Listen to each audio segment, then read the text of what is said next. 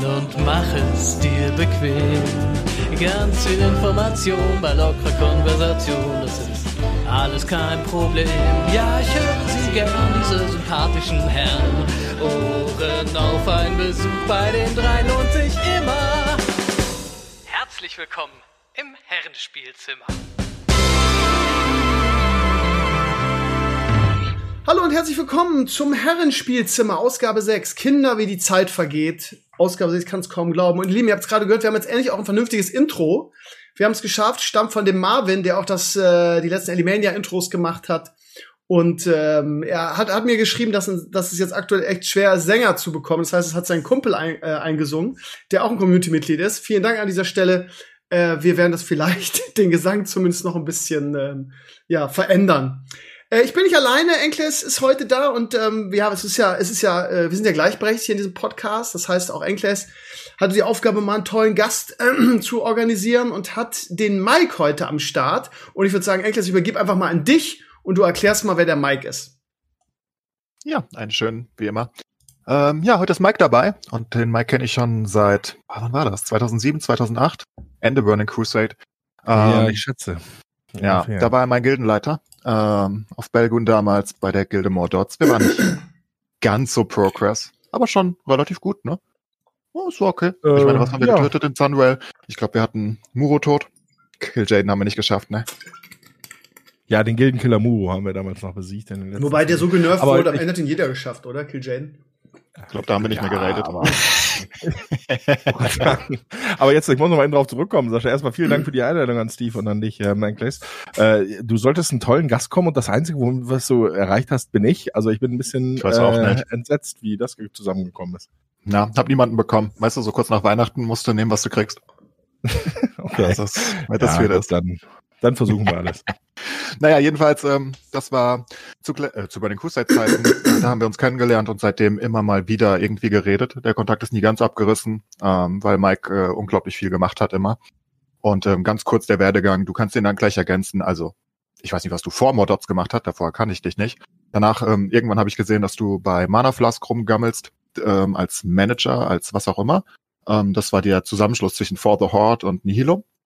Damals, wenn mich nicht alles täuscht, da war dann eine Zeit lang was war Manaflask genau? Vielleicht kannst du es ergänzen. Ja. War es selbst eine Gilde oder war es nur die Plattform? Ich kann mich an die Seite noch erinnern, aber. Ja, das war eine Zeit, die wir damals gegründet haben mit Content so aus Richtung Nihilum, genau. Mit dem Hans damals zusammen war ich einer der drei Gründer, ja. Mhm. Okay, aber keine Gilde. Waren die immer noch einzeln, For the Horde und Nihilum, oder? Zu dem damaligen Zeitpunkt, ja. Mhm. Mhm. Da war noch einzelne Gilden. Mhm. Ja, dann ging Manaflask irgendwann zu Ende und dann hat Mike immer wieder Sachen gemacht. Und dann wurde es eher realer. Nicht mehr so viel digital, sondern du hast dann auch viel mit Organisationen real umgebaut und jetzt aktuell, und da werden wir halt hauptsächlich drüber reden, deine neuen Projekte mit E-Sports Arcade, was, so wie ich es verstanden habe, und wir haben ja darüber geredet schon mal, mehr oder weniger eine Gaming-Mall ist, also ein Gaming-Center mit Veranstaltungspotenzial. Ja, alles drumherum. Genau. Ich habe mir jetzt diese 27 Fragen, die du mir gestellt hast, aufgeschrieben und könnte jetzt eine Stunde einen Monolog halten darüber. Ich versuche mal, das so ein bisschen nach und nach runterzubrechen, damit ihr mit ein paar Zwischenfragen dazwischen kommt. Also Mordots, beste Gilde. Fangen wir bei Mordots erstmal an. Ne? Genau. Machen wir Step by Step. Ich wollte nur eine kurze Überleitung machen, damit die Leute wissen, wer du alles bist. Ja, genau. Also Mordots, da warst du Gildenleiter. Das war damals Belgun, gute alte Zeit, Burning Crusade, bestes Add-on. Sind wir uns alle einig, hoffe ich. Ja. Wobei Steve ist bestimmt WoTLK-Fan. Auf gar keinen Fall. Mit Abstand hat Burning Crusade das beste Add-on. Mit Abstand. Geil. Ja. Dann sind wir uns wirklich alle einig, glaube ich. Und ja, eine der Instanzen, wo man noch Resis farmen musste, ne? Also Schattenresi für Mother Charas davor und dann der Feuerresi-Tank und den ganzen Spaß, also die guten alten Sachen, die wir jetzt an WoW so vermissen. Kappa, also ja, ne? War schon eine schöne Zeit. Und wir haben damals, du warst Hunter, wenn ich mich echt entsinne, ne? Ich war immer Hunter. Du warst immer DPS-Hunter, ja. Und wir hatten viel Spaß in Sunwell gehabt, dann erinnere ich mich auch dran, ja. Wir hatten irgendeinen anderen Hunter, ich weiß nicht mehr, wer das war, wie hieß der? Es war der Main Hunter von der Gilde, weil ich kam ja ein bisschen später dazu. Ich kam ja von Erre darüber gewechselt zu euch, wirklich für den Raid-Kader. Und ihr habt so eine komische Sache gehabt, ich weiß nicht, ist eine lustige Anekdote jedenfalls. Ihr habt die ganzen Hunter ganz Sunwell pullen lassen. Ich habe das nirgendwo sonst gesehen, in keiner Inni vorher. Die Hunter haben alle Packs gepullt und einmal ist der andere Hunter ausgefallen und ich musste das machen und ich habe alles versaut. Wir sind nonstop beim Trash gewiped, das war traumhaft. Das sind Zeiten damals, das hat sich bei uns aus Klassik entwickelt. Also ich sag mal, damals war ja, okay, also zu BC wurde das ein bisschen mehr, aber es gab ja wenig Zeiten, wo du so alles wie heute nach Guide und hier gemacht hast und für alles gab es irgendwie ein Handling. Und ich habe damals selber in Classic Hunter gespielt und da aus der Zeit kommt dieses Pullen noch, weißt du, wir haben, jeder kennt noch Gar aus Molten Core, wo du da irgendwie Ads zugeordnet hast und alle möglichen Dinge und bei uns haben klassisch damals eigentlich immer die Hunter gepullt und das hat sich bis lange nach Sunwell tatsächlich bei uns auch so gezogen. Ja, das war furchtbar. Aber an den Hunter kann ich mich nicht mehr erinnern. Ich kann mich aber daran erinnern, dass wir Brutalus zusammen geprograst haben. Ich habe damals Paladin gespielt und musste ganz unfassbar viel hin und her wechseln und war, ich glaube, Heiler bei Brutalus und bei Felmist war ich Tank und zwischendurch dann ja noch auf dem Priesterlog und Ausdauerbuffen und sowas alles.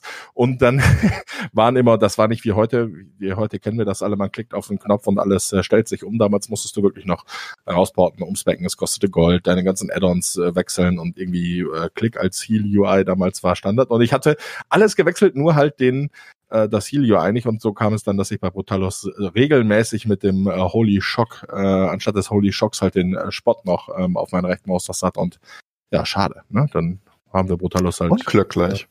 Ja, nee, aber wir haben wirklich Progress geradet. Wir waren, glaube ich, auch die Besten auf dem Server. Aber halt nicht weltweit hatten wir nicht wirklich eine große Rolle. Aber wir waren auf jeden Fall nicht ganz so schlecht, das war schön. Und Sunwell ist auch immer noch meine Lieblingsinstanz, glaube ich, von aller Zeit in WoW. Ich mochte Sunwell wirklich. Bisschen viel Trash vielleicht, aber ne. Egal. Naja, und dann bin ich abgehauen. Ich weiß gar nicht, wo ich hin bin. Ich bin aber weg von euch dann wieder. Und dann habe ich dich FDH, glaube ich, damals. Nee, ich bin nicht zu For the Horde. Nein, ich bin zu For the Horde. Ey, vielleicht habe ich einfach... Ich habe einfach eine Pause gemacht und bin dann WoW Arcade. Ich bin zur FDH rüber gewechselt, nicht du, ich. Ach so, du, ich dachte schon, ich wäre da. Eigentlich als Retri, ich sollte mal Spieler sein, aber ich war so schlecht. Dass ich irgendwann relativ schnell eigentlich nur noch der Screenshotter und Website-Betreuer war und drumherum. Und dann habe ich Guides relativ lange gemacht. Für alle möglichen Alvatar da gab's damals und für Gamona und für alle möglichen Seiten. Steve wird die damaligen Mitwettbewerber bestimmt alle noch kennen. Ich kriege sie, glaube ich, gar nicht mehr alle ganz zusammen. Und ja, und irgendwie kam ich dann vorbei FDH immer mehr wurde ich vom Retri zum, ja, kümmere dich mal um Management-Dinge und so, nahm dann quasi die Business-Karriere dahinter quasi seinen Lauf. Ja, dann haben wir Manaflask und Gaming Insight gegründet, zwei Portale, mit denen wir damals da unterwegs waren. Und haben da relativ viel Content produziert. Da waren wir tatsächlich international auch mit ganz gutem Content am Start damals. Nvidia und die ganze Crew da um Kungen, die haben relativ viel Content geliefert damals. Die FDH-Jungs waren damals auch relativ erfolgreich und haben dementsprechend ja auch einiges zu beitragen können zu den Themen. Da war aber Livestreaming noch gar nicht so ein großes Thema, sondern mehr so written Content. Ne? Genau. Ja. Aber nur um das einzuschätzen für Leute vielleicht, die noch nicht seit Classic BC dabei sind oder WOTLK, was das dann war. Also For the Horde war lange Zeit zusammen mit den Affenjungs die beste deutsche Gilde von Progress und Nihilum war halt das, was heute Limit ist jetzt mittlerweile oder was Method war. Oder Echo. Und Nvidia war dann das gleiche. M'uru beziehungsweise Tiara und Orcish Empire waren ganz am Anfang korrekt. Die dürfen wir auch nicht vergessen, die waren extrem richtig gut vorne dabei. Das war manchmal PC, glaube ich, ne? Also es war Classic. Die haben sich dann, also anfangs war es Orcish Empire und Tiara und die sind dann zu Sinvori zusammengedingst und waren auch, was den Progress angeht, ganz lange. Ich glaube, bis Burning Crusade zumindest waren sie weltweit top. Es gab dann, glaube ich, noch auch E-Rai, AOD. Ja, ich wollte auch noch E-Rai. Genau. Die haben auch viel. Die waren, glaube ich, die erfolgreichste Allianz-Gilde, ne? Das war, glaube ich, so. Sonst war alles Horde. Ja. Korrekt. Ja, dann gab es noch Illuminati, die waren auch mal eine Zeit lang ganz gut, die waren auf meinem Heimatserver, aber ich glaube, die haben nicht ganz so weit oben gespielt. Naja, und das hat sich dann alles irgendwann, es wurde halt immer weniger gefühlt, ne? Es wurde nicht mehr so ein Fankult drum gemacht, aber Nihilum und For the Horde sind halt schon, wenn man an die alte Zeit denkt, schon sehr, sehr große Namen. Nihilum, die man noch kennt halbwegs, das denke ich auch. Ja. Ja. Und was heute halt Method ist, basically, in einer gewissen Hinsicht, ne? Oder jetzt nicht mehr Method nach ihren Skandalen, sondern jetzt halt Echo und Limit. Nur damals gab es halt noch nicht, noch keine Streams und Co. Und alle haben für sich selbst vorgetried. Und maximal gab es mal ein Warcraft-Video. Ja. Gut, dann kam Manaflask. Und irgendwann ging die WoW-Zeit vorbei. nachdem du da das alles gemanagt hast, was ich weiß noch, Manaflask war dann noch eine Standard-Anlaufseite für Guides und Co., eben weil es die besten Leute gemacht haben oder mit die besten. Und aber ich war dann nicht mehr in WoW, von daher weiß ich nicht, was dann passiert ist. Aber ich habe dich immer wieder erlebt, dass du irgendwelche realen Sachen dann gemacht hast. Ja, also wir haben tatsächlich dann immer wieder wechselnd mit Agenturen gearbeitet. Wir haben für die ESL einige Dinge gemacht. Wir haben relativ viel mit Teams gearbeitet. Wir haben, League of Legends für Cloud9 und solche Teams haben wir Content generiert. Wir haben ganz viel mit SK gearbeitet. Also wir sind recht viel rumgekommen. Wir waren dann in Riot Studios. Wir haben alle möglichen Videoproduktionen und Dinge gemacht, die sich so nach und nach immer, oder die mich so nach und nach immer mehr in das Business dahinter gebracht haben. Und irgendwie, kam ich da nicht mehr weg. Ne? Ich war also auf der einen Seite natürlich ganz traurig, dass man da nicht mehr so, ich sag mal, als Spieler in der ersten Reihe stand und die meisten First Kills und alles, was so countermäßig lief, sah ich eigentlich immer nur als Zuschauer und als derjenige, der abnickt, ob es denn so okay aussieht und so raus kann. Aber da war ich dann auch glücklich drüber. Ich meine, weil das sind ja Dinge, die ihr beiden wahrscheinlich auch kennt. Selbst und ständig heißt ja selbst und ständig. Und wenn man dann aber auch noch der Protagonist ist und das Gesicht, dann hat man halt, dann hast du halt nicht mal die Möglichkeit, irgendwie Sachen abzugeben oder schwerer Sachen abzugeben, weil die Leute halt immer noch verlangen, dass man noch selber vor der Kamera sitzt. Und das war wo ich dann relativ schnell zurückgetreten bin und halt immer eher so die Sachen im Hintergrund gemacht habe. Was ist dein Hintergrund? Also was hast du vorher gemacht, dass du dann das alles so umsetzen konntest, dass die Leute dich auch als Manager und als Producer oder was auch immer das dann war alles wollten? Also ich bin technisch sehr versiert. Ich habe eigentlich ITler gelernt und bin sehr schnell und sehr viel in Video-Cuts, in Schnitt, in Übertragungs-Stream-Techniken reingekommen und. Ich habe dann damals auch mit ersten Kameras und ersten digital aufkommenden Videoschnittmöglichkeiten, ich will fast sagen experimentiert, weil da gab es damals ganz wenig. Also die Firma Blackmagic hat früher Produkte gebaut, die dann halt so hier und da mal irgendwie am Start waren oder wo man, ich sag mal, noch wirklich wenig zu lesen konnte und viel herumprobieren musste. Und das haben wir quasi immer mehr ausgebaut. Wir haben zu unterschiedlichen anderen Branchengrößen Kontakte gehabt, die mehr im E-Sport unterwegs waren, also so Tech TV und damals war das dann noch eine überschaubare Gruppe von Leuten, die Bock hatten auf E-Sport. Und so sind wir dann immer mehr ins Business dahinter gekommen und dann früher oder später halt auch zu der E-Sport Factory, die ich dann mitgebaut habe. Ich hatte eine kleine Auszeit auf Sylt und dann haben wir hier eine relativ große E-Sport und Gaming Location gebaut hier in Osnabrück.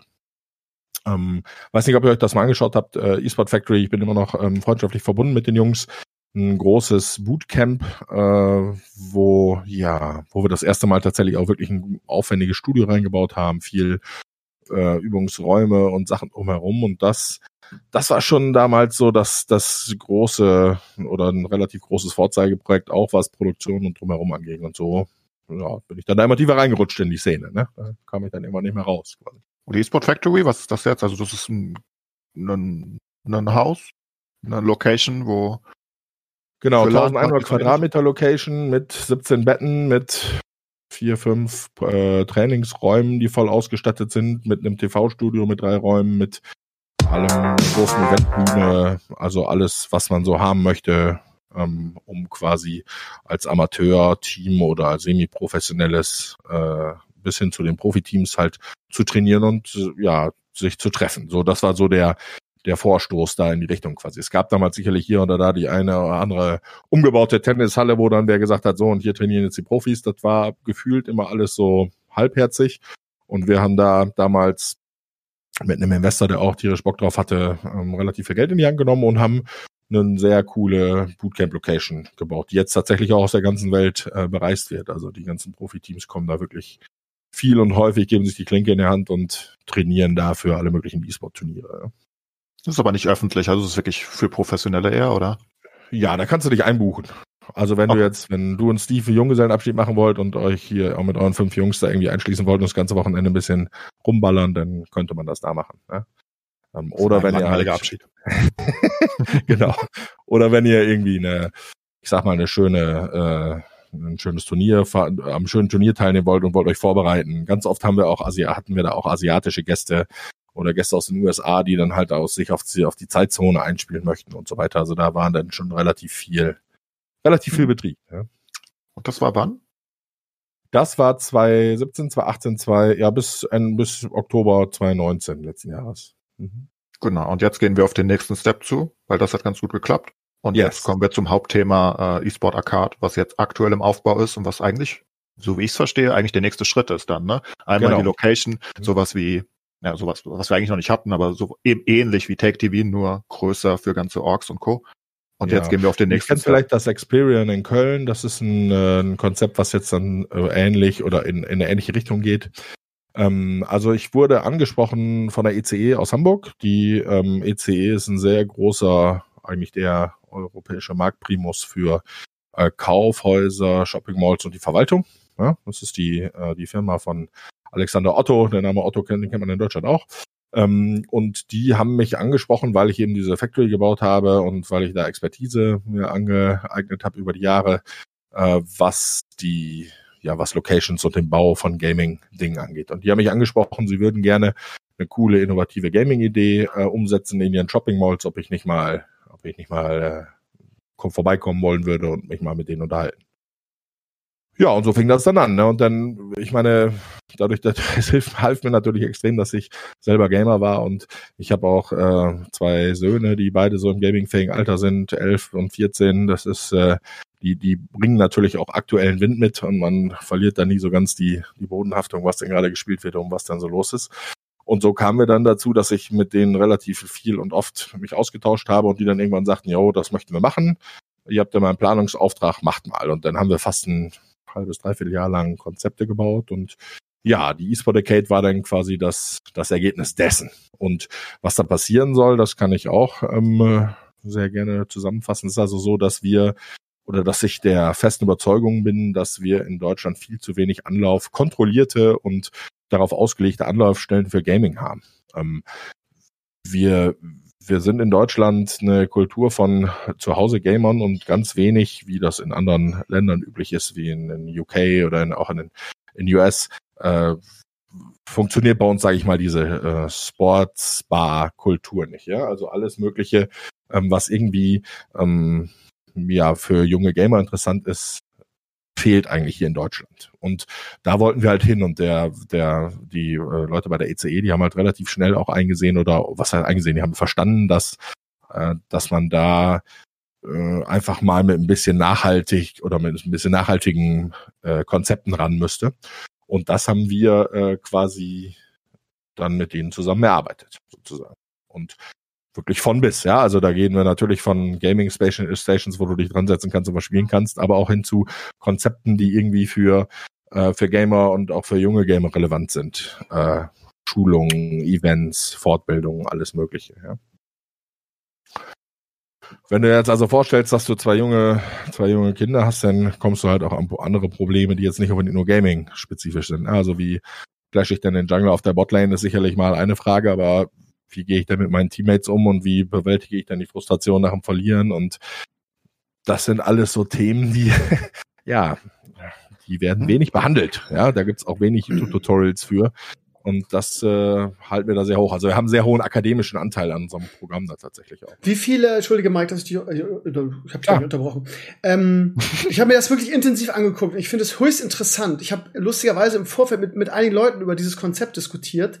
Und also ich habe jetzt nur das Konzept gesehen. Ich habe natürlich ja keinen Einblick. Von daher, aber ich frage mich, also ich habe gesehen, in Hamburg seid ihr in der Hamburger Meile. Das ist irgendwie 10 Minuten von meinem Arbeitsplatz entfernt. Oder ist das da schon ready, oder ist das, wird das? Nein, das ist noch nicht ready. Also wir haben, der erste Pilotstandort, an dem wir jetzt bauen, ist in Essen. Wir fangen also in Essen im Limbecker Platz an und haben ganz viele weitere Bereiche, die wir gescoutet haben, da habe ich viel durch die Gegend gereist, die ich mir auch alle schon angeschaut habe persönlich. Also ich war in Berlin, ich war in Stuttgart, ich war in Nürnberg, in Köln, in allen möglichen Städten, und habe mir halt Fläche angeguckt, weil du kannst dir vorstellen, also die ECE, die verwaltet 194 Shopping Center in Deutschland. Mhm. In der heutigen Zeit und Corona-Zeiten gibt's da viele Leerstände, da wirst du mit Flächen zugebombt. Ah, okay. Also du kannst wirklich viele Städte aussuchen, und also die ECE möchte in die Top 10 bis Top 30 Städte Deutschlands mit solchen Stores. Ne? Das heißt, das sind so 500 bis 800 Quadratmeter große Stände, Shops in den einzelnen Malls, auf der dann das Ganze permanent. Wie viel Quadratmeter? 500 bis 800. 500, okay. Ja, 500 bis 800, genau. Also es soll immer einen Gaming-Teil geben, das heißt einen ein bisschen abgetrennten Bereich, wo halt die Gamer ja sich quasi einen Platz mieten können oder ja, unter anderem auch eher spielen können tatsächlich. Also wir haben uns viel Gedanken dazu gemacht, wie dann auch junge Schüler und junge Spieler sich da wie die da an die Plätze kommen. Also man kann die natürlich ganz normal mieten, wenn man das möchte. Man kann aber auch über so ein Loyalty-System im Hintergrund, also ich sag mal, wenn du Freunde mitbringst, wenn du irgendwie so und so lange da warst, es gibt ein Achievement-System, darüber kannst du Punkte generieren und das kannst du dann eintauschen, entweder gegen Spielzeit oder gegen kleines Getränk am Rande oder was auch immer. Ja? Oder Rabatt auf Hardware und so weiter. Also ich bin extrem skeptisch, Mike, wenn ich dir das sagen darf. Sehr gerne. Das klingt total fies, wenn man das jetzt so sagt, aber ich finde einfach dieses ganze Konzept so interessant und ich bin da total bei dir. Ich würde mir auch wünschen, dass es sowas in Deutschland viel gibt, weil ich auch ein Riesenfan, lustigerweise hast du genau das gerade angesprochen, ein Riesenfan von diesen amerikanischen Sportsbars bin. Also ich bin ich fahre jedes Jahr, also jetzt gerade nicht, gerade natürlich wegen Corona, aber jedes Jahr ein, zwei Mal in die USA, weil ich da Freunde besuche und ich liebe das, in den USA in irgendwelchen Sportsbars zu sitzen und was Geiles, Fleischiges zu essen, mich in das Delirium zu fressen und dabei irgendwie, was weiß ich, Football oder Basketball oder so zu gucken. Ich liebe das. Und ich habe mich mal gefragt, warum funktioniert das in Deutschland nicht? Warum ist das so? Also es haben es viele probiert, irgendwie hier in Bremen oder in Hamburg. Ich habe das schon mal, war da auch schon mal zu Gast. Das funktioniert nicht. Ich weiß auch nicht, warum. Die Deutschen haben diese Mentalität einfach nicht. Ich weiß auch nicht, warum das so ist. Das also vielleicht im Fußball maximal, aber das ist dann auch keine richtige Sportsbar, sondern irgendwie so, ich habe keine Karten fürs Stadion gekriegt und sitze jetzt in einer Kneipe, die in der Nähe des Stadions ist. So. Und also genau, du sagst da den zentralen Punkt, Steve, Entschuldigung, wenn ich dir ins Wort falle. Gar kein Problem. Das ist der zentrale Punkt, was du gerade sagst. Du hast immer, das ist nie ein Gaming-Umfeld, in dem du dich bewegst, sondern immer, wenn du den Gamer rauslockst oder wenn der Gamer irgendwo hinkommen soll, dann ist es entweder die Gamescom, also irgendeine Messe. Ja. Da kommt er in Scharen. Oder er muss in eine Umgebung, die eigentlich nicht für ihn gemacht ist oder nicht für ihn gedacht ist. Ja? Also in Sportsbars, in irgendwelche großen Arenen. Das ist auch fein, in der großen Arena zu sitzen und sich E-Sport anzugucken. Mal für so, aber das machst du ja nicht. Also du fährst ja nicht 3 Stunden irgendwo hin auf dem Freitagabend, machst das mal eben für ein Bierchen und fährst dann wieder nach Hause. Das ist maximal aufwendig für die Leute. Mhm. Ja. Wenn du E-Sport und Gaming erleben willst in Deutschland, dann fährst du nach Köln oder nach Berlin und bist halt lange unterwegs. Du hast keine Möglichkeit in Bremen oder in Kassel oder in irgendeiner Stadt, die jetzt nicht unbedingt Gaming Center ist oder Gaming Zentrum, Gaming zu erleben, glaube ich. Ja? Also es muss viel mehr lokale, regionale Aktivierung geben und Möglichkeiten geben für junge Spieler, weil eben nicht alle jungen Spieler irgendwo in eine fremde Stadt fahren können, sondern maximal in ihrer Stadt irgendwie was annehmen. Ne? Mhm. Ich glaube, was Steves Punkt war und was auch ich so sehe, ist, wollen die Gamer das wirklich? Das ist der Punkt, wollen die wirklich, also möchte ich als okay, ich bin ein Nerd, ich gehe nicht raus. Aber sagen wir mal, Leute, die weniger nerdig sind. Das finde ich ein super Argument eigentlich, Enkles. Also wir Gamer sind alle Stubenhocker. Warum soll ich meine Wohlfühlzone verlassen irgendwie und ein E-Sports-Event verfolgen in Anführungsstrichen Sportsbar, wenn ich es zu Hause über Twitch machen kann, Mike? Weißt du, das ist so mein Punkt, den ich absolut, da hast du vollkommen recht. Ja. Also wir erleben genau das jetzt gerade bei uns auf dem Twitch-Kanal. Ja? Wir haben angefangen im Zuge dieser ganzen Umsetzung dann jetzt einen Twitch-Kanal aufzubauen und ein bisschen zu streamen. Und die Leute freuen sich total darauf, unsere Livestreams aus der Arcade zu schauen. Also wir haben in der Arcade, da kommt ein Studio mit rein. In Essen jetzt.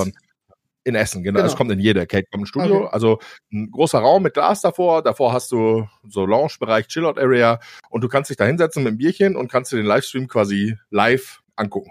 Vor den Augen desjenigen, der das streamt. Ja? Und die Leute, wir versuchen sehr viel auch die ein bisschen uns Meinungen einzuholen von den Leuten. Viel von denen sagen tatsächlich, die würden total gerne rausgehen auf ein Bierchen, weil man sich halt, weil es eigentlich nett ist, sich auch im Real Life mit wem zu unterhalten. Das ist natürlich klar, erstmal der einfache Weg zu sagen, man setzt sich ins Discord, aber so diese Geselligkeit und diesen, man trinkt ein Bierchen zusammen und schaut sich Dinge an. Also du willst ja nicht nur ein Turnier erleben und Livestream, sondern wir haben einen Retail-Handel mit drin. Das heißt, du kannst dir da Hardware angucken. Du kannst da an Spielevents teilnehmen. Also wenn jetzt ein Publisher ein neues Spiel rausbringt, dann kannst du das da anspielen mit Entwicklern vor Ort, mit irgendwie Gewinnspielen und allen möglichen Themen. Also wir haben ganz oft wechselndes Programm und wenn ich oft meine, da meine ich, das sind 10 bis 15 Events im Monat, die da stattfinden. Ja, also du hast da wirklich also 4-5 Mal die Woche hast du da abends Programm. Ja?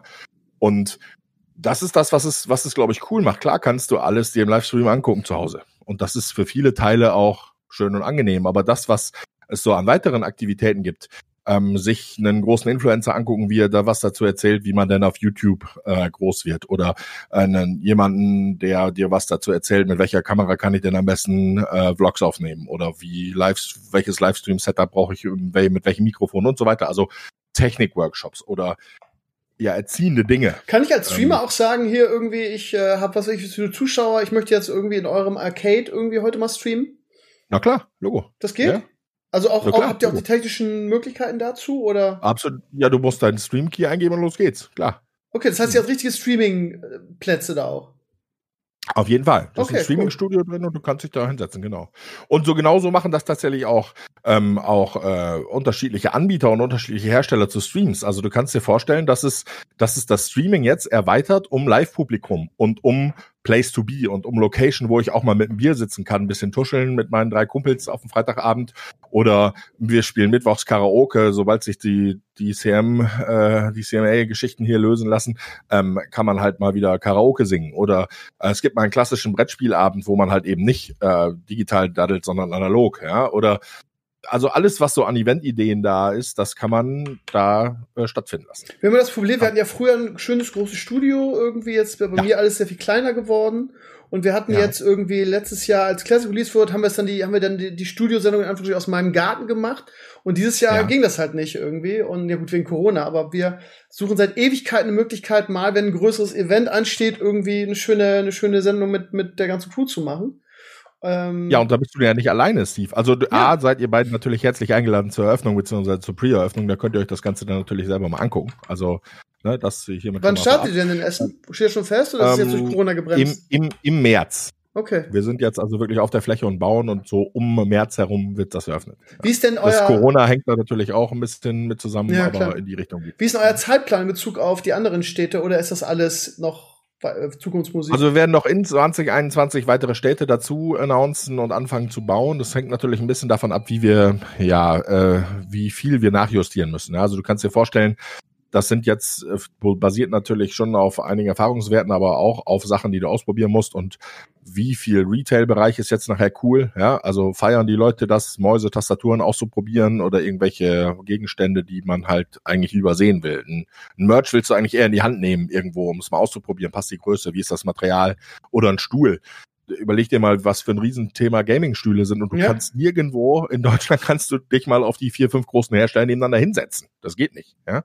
Und alle sowas möchten wir halt anbieten und es hängt jetzt ein bisschen davon ab, wie viel wir danach justieren müssen. Also ist der Eventbereich zu klein, ist der Eventbereich zu groß, ist der Retail zu klein, zu groß, kommen die Themen, so wie wir sie uns vorstellen, an. Aber abhängig davon möchten wir dann sehr schnell, also irgendwie in den nächsten 3 Jahren 10 Stores ist so das heroische Ziel. Okay. Und die Liste, die ich jetzt gesehen habe, das Konzept, ich weiß gar nicht, ich hoffe, ich habe nichts gespoilert, weil da schon einige Locations drinstehen, darf man das sagen oder sind die, ich habe schon Hamburg geteasert jetzt gerade, oder ist das alles noch inoffiziell?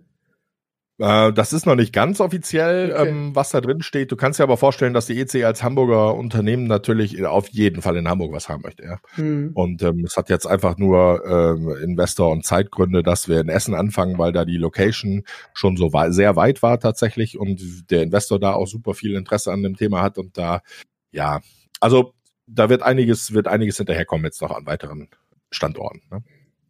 Also ich glaube, das Potenzial gerade in der heutigen Zeit und immer Wachstum für Streamer ist halt insane. Da sehe ich halt wirklich, ne, weil wir sehen ja, was bei der Gamescom und bei der Dreamhack passiert. Und du könntest noch 10 weitere Messen im Jahr machen, ohne Corona, die alle voll werden würden. Also, und dann kannst du noch 20 machen. Von daher. Ja, und du, für gerade so nicht die riesengroßen Streamer, ja, also ein Gronkh wird im Zweifelsfall jede Location voll machen können. Aber wenn du jetzt, du möchtest ja auch vielleicht mit 10.000, 20.000 Followern möchtest du dein Community-Treffen mit 100 Leuten machen können. Das kannst du jetzt nicht. Ja, da gibt's nichts für. Oder du nimmst wirklich immense Kosten auf dich und hast wirklich Probleme, halt eine Location zu finden, die entweder ist sie geeignet, habe ich da das passende Internet. Du musst ja auch ein bisschen technische Gegebenheiten haben, um tatsächlich auch das Live-Publikum teilnehmen zu lassen und auch so, ich sag mal, die Hygienefaktoren zu haben, dass du auch wirklich cool cooles Event veranstalten möchtest und kannst. Mhm. Das sehe ich super. Und ich sehe auch den Retailhandel, weil ich meine, wo gehst du, wie du eben gesagt hast, mit den Gaming-Stühlen? Du kannst ja einfach nirgendwo testen. Also wenn du Glück hast, steht einer im Mediamarkt rum oder so, ne? Aber das sehe ich auch. Was ist der normale? Also du sagst, es gibt sehr viele Events. Das ist natürlich klar. Aber was ist der normale Abend in der Arcade? Also wenn da kein großer Streamer ist oder ein mittelgroßer Streamer und wenn keine Organisation es irgendwie eingebucht hat, was ist der normale Abend oder der normale Tag? Also das Kind kommt aus der Schule und sagt mit seinen Kumpels, ich möchte zur E-Sport Arcade. Was ist genau dann da? Also der kann kommen, der kann sich über eine App einen Platz reservieren für sich und seine zwei Kumpels von 15 bis 17 Uhr.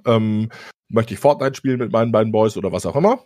Das kann er sich reservieren. Dann kommt er hin, kriegt eine Platte, die er vorher in seinem Rechner gehabt hat. Also es gibt so VIP-Kunden, die können dann kriegen ein eigenes SD, sodass du alles eingerichtet hast. Wenn du Neukunde bist, musst du das natürlich einrichten. Da kannst du dir Getränke dazu bestellen und nebenbei laufen halt Game-Trailer, unsere eigenen Streams, je nachdem, was ansteht. Also wie gesagt, an jedem zweiten Abend hast du irgendein Event. Das heißt, du hast entweder, ich sag jetzt mal, mittwochs Karaoke, donnerstags hast du irgendwie Offline-Brettspiele. Auch sowas kann man witzig streamen tatsächlich. Ja, also weil du wisst ja alle natürlich nicht nur Computer-Games schön inszenieren, sondern auch Offline-Aktivitäten witzig inszenieren. Und der durchschnittliche Abend ist wahrscheinlich einen Abend in Ruhe sitzen, daddeln, Bierchen trinken, nichts machen. Das geht auch nicht bis Mitternacht, sondern dann bist du wahrscheinlich auch irgendwie um 8 oder um 10 machst du da die Bude zu, je nachdem, was los ist. Oder du hast halt ein Event. Du hast das FIFA-Turnier, den Qualifier für League of Legends 1-on-1-Shootout oder weißt, oh, diese Woche war WoW-Release, wir haben da das und das an Content oder wir haben gerade eine Gilde da, die hier irgendwie den neuen Content spielt oder you name it. Ja, also alles Mögliche, was so Spieler interessieren könnte, findet halt da statt. Ja. Ist die Mall oder ein Einkaufszentrum nicht ein vergleichsweise schlechter Ort für, also so wie ich Einkaufszentren kenne, machen die ja um 20 Uhr meistens zu. Oder später. Ja, das haben wir natürlich mitgedacht. Also unsere ganzen Locations haben einen separaten Zugang, immer. Okay. Das heißt, wir kamen immer Open-End, so lange wie wir möchten. Und wenn man das ausschließt, das war der einzige Standortfaktor, der uns gestört hat, wenn du das ausschließt, ist eine Mall wieder ein sehr geiler Ort, weil du musst dich nicht um das Teure kümmern, nämlich um Food. Ja, es gibt immer einen Food-Court und Toiletten und den ganzen Kram hast du immer alles in der Mall. Aber du hast viele Parkmöglichkeiten, du hast die Möglichkeiten, auch viel Laufkundschaft tatsächlich natürlich aus der Mall zu akquirieren, weil auch in der Mall laufen natürlich viele Leute rum, die das interessiert. Der durchschnittliche Gamer ist jetzt ja nicht 15, sondern irgendwie paar 30. Also man vertut sich da immer, wie alt denn so ein Durchschnittsspieler ist. Ja, aber ja. Also ja, nee, das wäre ein Kritikpunkt gewesen, weil wenn ich dann denke, ich meine, super geil, Viewing-Party ist dann Samstag, Sonntag League, LCS oder genau. LEC. Und das würde am Abend erst starten. Dann wäre es ein bisschen doof, wenn ihr zuhättet. Nein. Also wir haben natürlich wir haben die Möglichkeit, 24/7 aufzuhalten, wenn es sein muss. Mhm. Okay, das ist cool. Ja. Die Frage, die mir immer noch stellt, ist, ob die Zielgruppe in Deutschland groß genug ist dafür. Also es klingt super geil, was du erzählst. Mhm. Aber die Frage ist, irgendwie, ich weiß von Take irgendwie, zu dem ich eine längere Zeit irgendwie einen engeren Kontakt hatte, dass, ich meine, das ist natürlich eine andere Dimension. Das ist natürlich alles ein bisschen kleiner, was Take macht. Aber das ist Tech TV halt irgendwie, was ja, sagen wir mal, zumindest von der Grundlage ein ähnliches Konzept ist, dass es für die halt echt schwierig ist und dass die irgendwann anfangen mussten, wirklich ihre Location zu vermieten, weil die das sonst finanziell nicht stemmen konnten. Ne? Also das heißt, die hatten Schwierigkeiten. Und wie gesagt, es klingt total geil alles irgendwie. Für mich auch total interessant, mal ein schönes Event machen zu können irgendwie mit meiner Community. Klingt total super. Aber ich frage mich, wie das sich rechnet für euch. Weil so eine Fläche ist ja groß, gut, ihr habt nun den, der die Mall sowieso betreibt als Investor. Aber ja, also die Frage ist, ob sich das in der Dimension, wie du ja ihr plant, ob sich das refinanziert. Das finde ich extrem spannend. Also ich kann natürlich dir jetzt so gerne nicht das heute in so einem kurzen Podcast nicht unseren ganzen Businessplan auswählen. Ja. Aber ich will mal so sagen, er hat dafür gereicht, dass einer der größten Immobilieninvestoren in Deutschland, die in Zeiten wie diesen einen siebenstelligen Betrag gibt. So überzeugend ist das Konzept. Von daher scheint was zu laufen an dem Ding. Also wir sind, sicherlich legen wir einiges an Refinanzierungsmöglichkeiten auf den Retail. Das darf man überhaupt gar nicht oder wollen wir auch überhaupt gar nicht verstecken. Natürlich möchten wir da Sachen verkaufen und darüber refinanzierst du natürlich einen Teil deiner Kosten. Das, was du da verkaufst, ist aber, glaube ich, A, sehr nah und ehrlich der Zielgruppe gegenüber, weil wir tatsächlich wirklich mit jedem großen Hersteller für Gaming spezielle Hardware und für Peripherie und für Merch und für Dinge drumherum arbeiten. Und ich glaube, dass auch da tatsächlich die Landschaft in Deutschland sehr langweilig ist. Was der GameStop macht, weiß ich nicht, kann ich nicht verstehen. Die hätten eigentlich das Potenzial gehabt, in den letzten 15 Jahren irgendwie aus ihrem angestaubten, wir verkaufen gebrauchte PC-Boxen rauszukommen. Ja, letzte Jahre. Dass sie noch nicht insolvent sind, ist eh ein Wunder. Wundert mich wirklich, gesehen, ja. Oder? Also, ja, ich weiß nicht, was das ist. Da sitzt aber immer. Ja, ganz fürchterlich. Und dabei hätten die eigentlich viel Potenzial, weil die haben genau dieses aufgebaute Filialnetz schon. Verstehe ich überhaupt nicht. Was so im Mediamarkt Saturn passiert, ist an vielen Stellen auch nicht unbedingt liebevoll. Also im Experian in Köln vielleicht ja, weil sie da jetzt eine große Vorschau, ein große Vorzeigeding gebaut haben. Das, was übrigens natürlich Take gebaut hat. Und ich bin mit Dennis da auch im regelmäßigen Kontakt zu genau diesen Themen, weil wir uns auch da sehr viel austauschen. Mhm. Mediamarkt macht das in den Märkten, glaube ich, nicht cool. Also es gibt so diese 1, 2 anspielbare Stationen im Mediamarkt, der wird meist belagert von jungen Mitbürgern, die da irgendwie auf einer Räuberleiter vorstehen und irgendwie versuchen, das Spiel durchzuspielen. Und dann hast du eingeschweißte Boxen im Standardregal, die jetzt auch nicht unbedingt hip sind und toll was hermachen. Also als Gamer feiere ich das jetzt nicht unbedingt, durch den Mediamarkt zu laufen und da zu denken, und hier shoppe ich jetzt und gucke mich mal um, was mich denn interessieren würde. Bei uns kannst du dir vorher überlegen, okay, ich will eine Razer und eine Corsair-Tastatur gegeneinander halten, dann nehme ich die beiden mit, spiele mit der einen eine halbe Stunde, mit der anderen eine halbe Stunde und dann entscheide ich mich, was ich kaufe. Ja? Und das ist halt schon irgendwie ein anderes Erlebnis und irgendwie cooler als in den Verbrauchermärkten. Plant ihr auch, Leute einzukaufen? Streamer oder Persönlichkeiten. Ja. Kommt ihr, das wäre natürlich, die kleinen Streamer, die kommen wahrscheinlich freiwillig und sagen, hey, einmal im Jahr Community-Treffen auf der Gamescom, das ist okay, aber jetzt ist ja, ich wohne in Frankfurt zum Beispiel, also ich würde es nicht tun, aber andere Leute eventuell. Und die sagen, keine Ahnung, ich kann ja einmal im Monat Community-Abend in der Arcade machen und mache da meinen Stream. Ja. Das werden die Größeren wahrscheinlich eher nicht machen, aber das ist ja auch eine Option, um für Promotion zu sorgen, dass ihr dann, keine Ahnung, eben Gronkh theoretisch mal reinholt in eine größere Verleihung. Also wir veranstalten haben in der E-Sport Factory jetzt im 2. Jahr in Folge das Friendly Fire veranstaltet. Also ich bin da nicht mehr Teil der Factory, aber das hat da stattgefunden. Das heißt, die großen Streamer wissen sehr zu schätzen, was es wert ist, eine fertigstehende Production zu haben, ohne jetzt alles mitbringen zu müssen. Und die Möglichkeiten sind halt einfach da für sowas. Ja, und ich glaube, ich bin sehr überzeugt davon, weil ich mit vielen von denen Kontakt habe, ob es jetzt die Agenturen drumherum sind, mit denen man in Kontakt steht, oder die Influencer selber, dass auch die Influencer genau diese Plattform brauchen. Also auch größere Influencer finden es total super, wenn ihr neues Buch rauskommt oder ihre neue Merch-Serie oder wenn sie eine Aktivierung, was natürlich viele selber machen, ein Placement spielen, dann kannst du es entweder von dir selber ausspielen, aber sobald du irgendwas mehr hast als deine eigene Umgebung zu Hause, bist du auf der Suche nach was, ja. Und am allerschlimmsten wird's, und das ist das, wo ich finde, wo es dann richtig cool wird, dass die ECE selber verstanden hat, dass sie auch selber solchen Content spielen muss. Das heißt, sie wird selber hingehen und Turniere veranstalten, Leute gegeneinander spielen lassen, Influencer einladen, die dann halt aus unterschiedlichen Städten gegeneinander spielen, bis hin zu einem in 3, 4, 5 Jahren Liga-Aufbau, dass du halt nachher Stadt gegen Stadt in unterschiedlichen Spielen spielen kannst, ja, aus eben der Arcade heraus.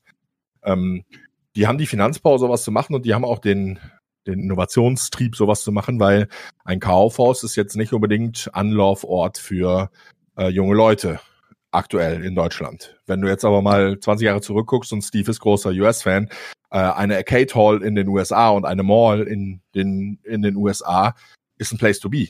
Der ist hip, da hängen junge Leute rum. Ja? Und das müssen die Leute wieder, müssen die Mallbetreiber hier wieder herstellen oder haben natürlich ein großes Interesse, das wiederherzustellen und da sich coole Konzepte zu überlegen. Von daher möchten sie da hinterher. Also ich sehe das Potenzial. Nicht für mich persönlich, wie gesagt, aber für viele Streamer, ich kann es mir wirklich vorstellen. Auch für Steve zum Beispiel. Also ich meine, wenn in Bremen eine Arcade wäre irgendwann oder jetzt in Hamburg. Ja, in Hamburg mittlerweile. Ja, jetzt bist du in Hamburg.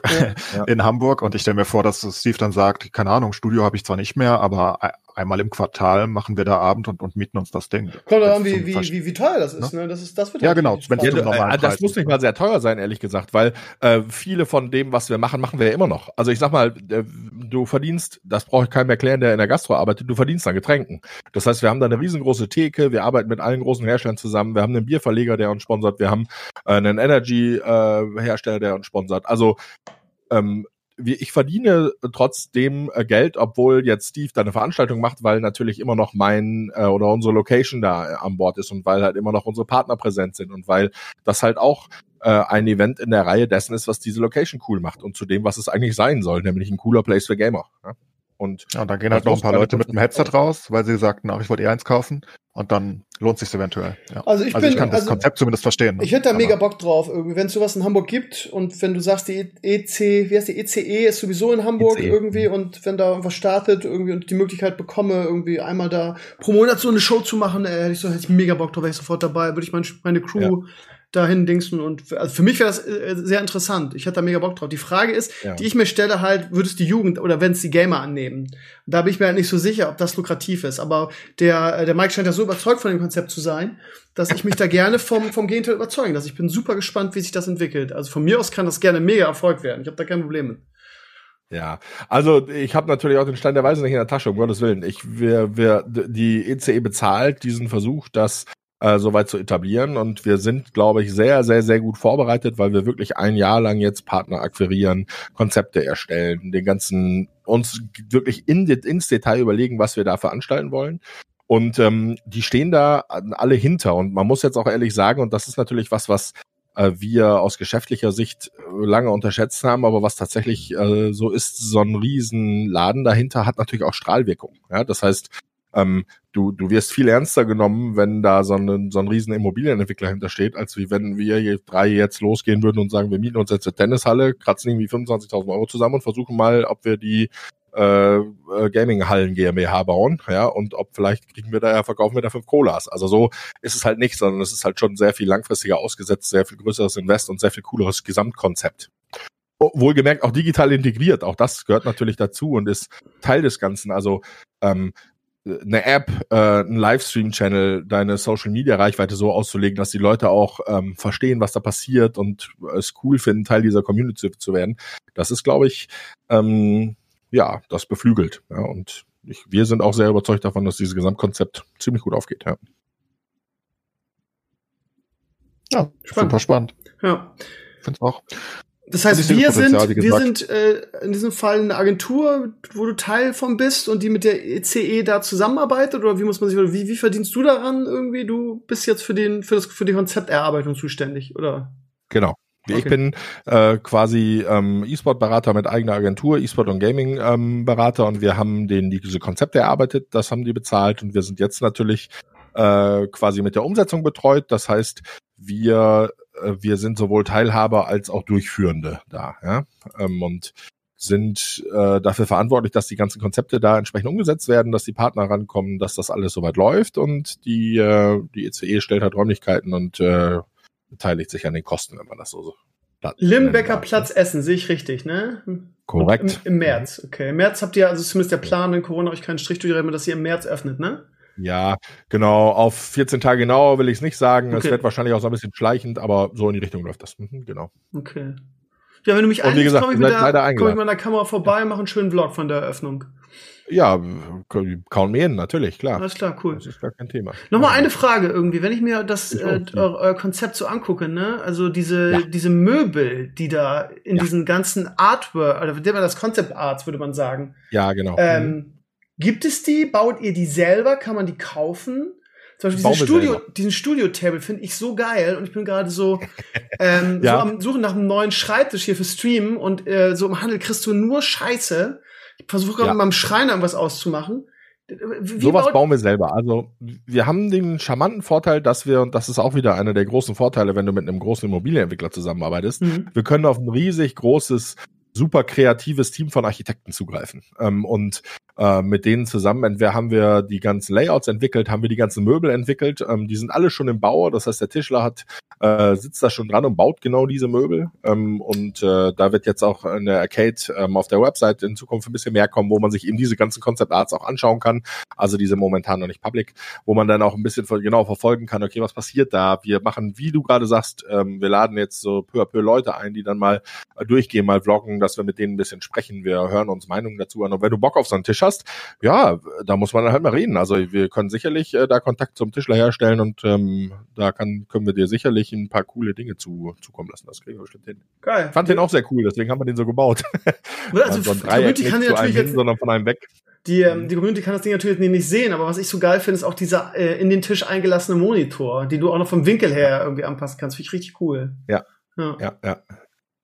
Ja, ist jetzt für die Podcast-Zuhörer natürlich ein bisschen schade, sich anzuhören, wie wir von irgendwelchen Bildern schwärmen, aber das wird in den nächsten Wochen kommen, also da können wir auch, da update ich euch gerne nochmal, oder wenn wir da irgendwie nochmal in den nächsten Monaten irgendwie ein Follow-up haben, wo man dann sagt, komm, da spricht man nochmal drüber, oder man schaut sich irgendwelche Sachen an. Sehr gerne. Also wir sind da sehr hinterher, natürlich auch eben auf die Community und auf die Leute zu hören, die uns da Input geben, weil es natürlich nicht ein Platz für sein soll, wo ich mich reinstellen kann und sage, ist das geil, sondern die Leute müssen es natürlich geil finden und feiern, die dann da hinkommen, und deswegen muss das natürlich auch für Influencer und für auch mittlere Veranstalter und nicht nur die Riesenkunden funktionieren, und das ist das, was wir da machen wollen. Ne? Wie viele von diesen Studio, wie gesagt, wir gerade in eurem Concept Art drin, wie viele von diesen Studioplätzen habt ihr? Weil ich sehe gerade irgendwie so ein Greenscreen und so, und das ist wahrscheinlich das, was so der 0815-Streamer dann bei euch so streamen soll. Wie viele von diesen Plätzen habt ihr? Also von diesen Streaming-Plätzen ist momentan ein großer Raum und so ein, zwei Einzelmöglichkeiten, dass du in einem Nebenraum da halt noch was so aufbauen kannst, je nach Event. Ich fand es jetzt nicht geil, wenn so 6, 7 Streamer gleichzeitig aus der Location online sind. Okay. Das soll ja kein Studio sein, sondern immer noch so zum Zuschauen. Also ich schätze mal, wenn du so 1, 2 unterschiedliche Setups hast, dann bist du auch eigentlich durch. Okay. Also da jetzt mehrere gleichzeitig ist, glaube ich, unsexy in so einer Location. Aber dann könnte es ja relativ schnell sein, dass die Leute, wenn sie sagen, ich finde das geil, irgendwie zu streamen mit einer Audience, dass diese Plätze halt dann relativ schnell ausgebucht sind, ne? Dann kommt da jeder. Ja, klar. Ja, Logo. Ja? Okay. Ja. Dann braucht man E-Sport Arcades. Geht sich doch aus. Naja, aber das Schöne ist ja, du kannst dir nachher den Ort aussuchen, und ich habe tatsächlich schon Gespräche geführt, wo Leute sagen, hey, wir würden gerne eine Roadshow machen, also von Ort zu Ort, und ich würde gerne mal da was zeigen. Es gibt Leute, die, keine Ahnung, stellen ein Buch vor, oder wir sind mit einem großen Filmverleger im Kontakt, der sagt, hey, ich möchte meine Trailer-Shows in dieser Location abfeiern, oder you name it. Also die Ideen, die Leute mitbringen, sind ganz großartig, und wir sehen uns da natürlich als auf Gamer ausgelegtes Tool so und als Event-Location, aber wir leben natürlich auch davon, dass dann nachher die Firmen, die mit Gaming zu tun haben, auch ihren coolen Content dahin tragen und bei uns quasi dann genau diese Möglichkeiten nutzen. Ne? Und das ist das, was wir da glauben, was wir da ganz gut ermöglichen. Wenn wir jetzt bei Essen bleiben, weil das ja als erstes eröffnet wird und da schon die ganzen Infos vorliegen, wie viele Leute passen dann da rein, also als Audience? Wenn ich da hingehen würde und sage, hey, ich habe hier Community-Treffen und ich streame dort einen Abend, wie viele kommen rein? Da gibt's 3 bis 4 Antworten zu. Das hängt jetzt davon ab, ob du das aus eventtechnischer Sicht siehst, dann sind's 198, weil ab dann brauchst du nämlich Sanitäter und diesen ganzen Dingen. Wir wollen keine Großveranstaltung sein. So, wenn du das aus räumlichen Gründen siehst, dann würde ich sagen, du so ab 100, 110 ist auch dann voll, wenn du da Publikum hast. Wenn du das aus Corona-Sicht siehst, dann sind 15 Quadratmeter pro User, dann bist du bei 50 voll. Wir können da noch ein bisschen wegräumen. Ihr habt ja gesehen, dass wir haben auch so FSK 0 Bereiche vorne, da kann man dann so eine Wand noch entfernen und könnte das fast wie so ein Konzert-Event-Stage-Bereich aufmachen. Also man kann da schon ein bisschen umbauen und spielen. Das bedenken wir alles mit. Da haben wir ja Gott sei Dank auch im Vorfeld schon genug Erfahrung auf vielen Events zugemacht. Aber das ist ja ungefähr auch die Anzahl, die es braucht. Also für 99,9% aller Streamer, Influencer, was auch immer. Bei Community-Treffen siehst du meistens maximal 50 Leute. Ja. Also sagen wir mal so, wenn du Simon Unger aus Madeira einfliegst, wirst du mit den 100 wahrscheinlich nicht hinkommen. Während hingegen, wenn ich da mein Factorio-Gameplay streame, dann kannst du noch frei laufen, sag ich mal. Ja. Genau. Ja, das reicht für die meisten, reicht's noch. Klar. Ja. Und ansonsten gibt's ja noch die E-Sport Factory für die größeren Sachen offenbar. Ja. Nee, ich verstehe Steves Skeptik, ob die Leute wirklich Bock drauf haben, weil ich auch der Meinung dass es schwer sein kann. Aber wenn wir uns gucken, wie du eben als Beispiel gemacht hast mit Buchvorlesungen und Co., ne? Ich meine, für Bücher gibt's hier halt die Buchläden, die gibt's immer noch. Obwohl die meisten Leute online bestellen mittlerweile wahrscheinlich, aber die gibt's halt immer noch. Wenn du Filme gucken willst, gehst du ins Kino, wohin gehst du? Fürs Gaming. Du machst das wirklich nur daheim bisher, ne? Und ich denke schon, dass das Potenzial hat. Ja, das, du hast absolut recht, aber das ist halt genau das Ding, ne? Das hat sich halt etabliert für, das ist zu Hause Entertainment, ne? Und ja, die Frage ist halt, ja, wie sind die Leute bereit, irgendwie für so einen Eventcharakter, den ja der Mike wirklich hervorragend jetzt hier irgendwie präsentiert hat. Aber die Frage ist, wie sind die Leute dazu bereit, ne? Das ist halt das Ding, ne? Früher, als ich noch richtig groß war, und was weiß ich, im Stream 3.000 bis 5.000 Leute waren, wenn man sich getroffen hat irgendwie, dann konntest du die, ne, selbst als ich das McDonald's-Ding damals gewonnen habe, waren nach dem Event vielleicht, keine Ahnung, 20 Leute in dem McDonald's-Store von meiner Community. Also generell ist es einfach sehr, sehr schwer, Nerds und Gamer irgendwie aus ihren Kellern zu kriegen. Ich bin super gespannt, wie das funktionieren wird. Das ist aber auch immer eine Location-Sache, denke ich, ne? Also, wo du gerade bist. Weil wenn ich in München bin und du machst in Bremen irgendwo im McDonald's rum, dann komme ich natürlich nicht. Es war Berlin. Es war Hauptstadt. Aber okay. Dann halt in Berlin. Ja. Aber von München nach Berlin ist ja genauso. Nicht so gut. Das heißt einfach, über die Distanzen ist, denke ich, viel zu regeln. Wenn du jetzt ein fester Streamer in Hamburg bist, oder wo du gerade wohnst, in Tankstedt, und du in Hamburg sagst, ich mache da alle 3 Monate ein Event oder so. Ich denke schon, dass du dann vielleicht nicht hunderte Leute kriegst, aber musst du ja auch nicht haben, aber du kriegst da bestimmt eine feste Zuschauerschaft halt aus der Umgebung hauptsächlich, ne? Und so kann halt jede Location was anderes abdecken. Und dann kannst du sagen, was du als Nachteil oder was ihr da als Nachteil empfindet, ist aber tatsächlich aus Sponsorsicht ein Vorteil. Weil überleg mal, was heute, was passiert denn in der heutigen Zeit? Die Leute haben verstanden, dass sie über Gaming junge Menschen erreichen. Die Leute haben verstanden, dass E-Sport populärer wird und dass dieses Ganze mit diesen Videocomputerspielen selbst in der letzten konservativen Marke langsam aber sicher ankommt und man feststellt, okay, da müssen wir was machen. So, und jetzt sag doch mal dem Autohaus Essen, die sollen einen ESL-Produkt sponsern oder sich auf irgendeinen großen Streamer hängen. Die gehen da doch unter. Die haben unfassbare Streuwirkung und haben überhaupt gar kein zentrales Interesse daran, irgendwie was zu machen. Wenn es sei denn, du machst eine lokale Aktivierung auch in der Stadt. In Essen zum Beispiel, ja, oder nimm jetzt Hamburg oder welche Stadt auch immer. Du gibst also regionalen Sponsoren viel mehr die Möglichkeit, sich auch mal an ein regionales Produkt zu hängen, wenn du das an so eine Location binden kannst, ohne jetzt immer gleich auf, wenn du deutschsprachig bist, Deutschland, oder wenn du englischsprachig bist, international zu streuen und ganz viele Verluste zu haben, die du eigentlich, ja, die für dich uninteressant sind, sie zu erreichen. Ja?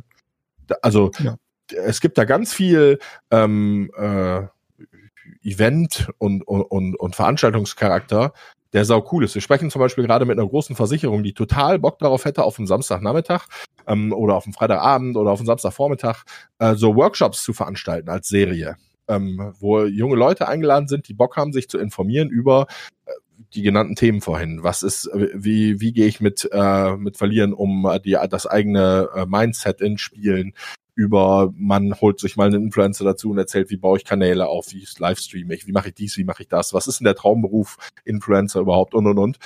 Das kannst du livestreamen, um viele Leute zu erreichen und zuschauen zu lassen. Du kannst den Leuten aber auch sagen, hey, kommt auch in die Location. Wir haben ja auch einen Workshop, ihr könnt euch das auch hier angucken. Und so vermarktest du das dual quasi, weil ich bin mir mein eigener Herr, wir können ja selber sagen, wann machen wir den Streamer und wann nicht und was zeigen wir auf der Location und was zeigen wir online. Und deswegen ist diese enge Verbindung zwischen dem Digitalen und dem eigentlichen Physikalischen in der Location auch sehr wichtig tatsächlich. Ja, das ist ja so Zeug, was eigentlich auf der Gamescom stattfindet, ne? Das ist ja das typische, Streamer geht auf die Bühne, setzt sich da hin oder auf der E3 auch, vor allen Dingen in Amerika dann. Und dann werden halt die Fragen gestellt und dann machen die Leute halt kleine Workshops und Co. Ich kann mir das halt auch regional vom Prinzip vorstellen. Und wie gesagt, ich meine, man muss halt bedenken, wie viele Streamer es mittlerweile gibt. Vor 5 Jahren oder so. Mhm. Ich meine, das waren nicht viele. Das waren wirklich, oder vor 6, 7 Jahren. Vor Prime, basically. Es waren nicht so viele. Also, da gab's genug deutsche Streamer, keine Frage. Aber, also, das ist ja explodiert. Also, mittlerweile streamt wirklich jeder. Also, selbst aus meiner Community zum Beispiel kann ich es halt sehen, ne? Gefühlt jeder hat auch selbst einen Stream. Er streamt vielleicht nicht so professionell und regelmäßig und so, aber ja, wenn er halt gerade was hat. Also es gibt einfach so viele und so viele große mittlerweile auch, dass ich denke, dass so Locations vielleicht langsam wirklich sogar an der Zeit sind, weil viele Leute daran Interesse haben. Kann ich mir zumindest sehr gut vorstellen. Ja, wenn ich die Gamescom sehe. Ne? Also Genau, das, also im Grunde ist auf der Location jeden Tag Gamescom, jedes Tag ein kleines bisschen. Ne? Eine kleine Gamescom, genau. Basically ein Stand auf der Gamescom jeden Tag. So, genau, so kann man es, denke ich, ganz gut aufbauen. Ja, ich bin gespannt, ob es klappt oder nicht. Auch ein bisschen Marketing-Sache natürlich. Klar, gehört natürlich drum rum, aber da sind wir, glaube ich, auf einem ganz guten Weg, ja.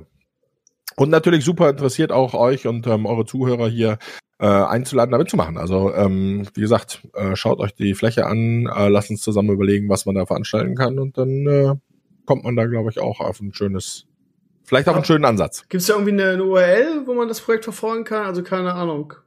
Ja, e-sport-arcade.de. Okay, da wird man auch immer informiert irgendwie, wann öffnet das Ding in Essen und wann gibt es... Okay, genau. Alles klar. Ja. Ja. Das ist momentan noch eine Landingpage für unseren Livestream. Wie gesagt, wir bauen da gerade eine Crew aus Livestreamern auf, die dann halt auch in der Arcade auftreten. Das sind teilweise Mitarbeiter, teilweise Leute, die wir dann halt auch so zu Präsentationszwecken einsetzen. Also ich will jetzt überhaupt keinen Phishing vor Werbung hier. Das ist alles ganz entspannt im Aufbau. Und da kommt eine Blogseite, die jetzt während des Baus drauf und dann nachher eine Seite, die einen empfängt, die einem erklärt, was die Arcade ist und dann zu den unterschiedlichen Städten leitet oder zu Events. Also das wird stetig ausgebaut. Mhm. Okay. Also ich finde es super interessantes Konzept. Ich bleibe dabei. Es ist immer fies, wenn man so einen Gast hat, der so begeistert ist und so enthusiastisch, und ich habe da total Respekt vor, irgendwie sowas umzusetzen. Aber ich glaube, bleibt dabei, dass es sehr, sehr schwierig wird. Aber ich bin gespannt. Ich lasse mich sehr, sehr gerne vom Gegenteil überzeugen. Und noch lieber hätte ich es irgendwie, wenn hier in Hamburg irgendwie bei mir in der Nähe so ein Ding ist, was ja so sein soll. Und dann einmal im Monat da mit meiner Crew eine Sendung zu machen, hätte ich mega Bock drauf. Ja, also für mich auf jeden Fall auch interessant. Schauen wir mal. Enkles, hast du noch irgendwelche Fragen oder Worte? Nein, ich bin fertig. E-Sport Arcade technisch. Okay. Ich habe alles erfahren.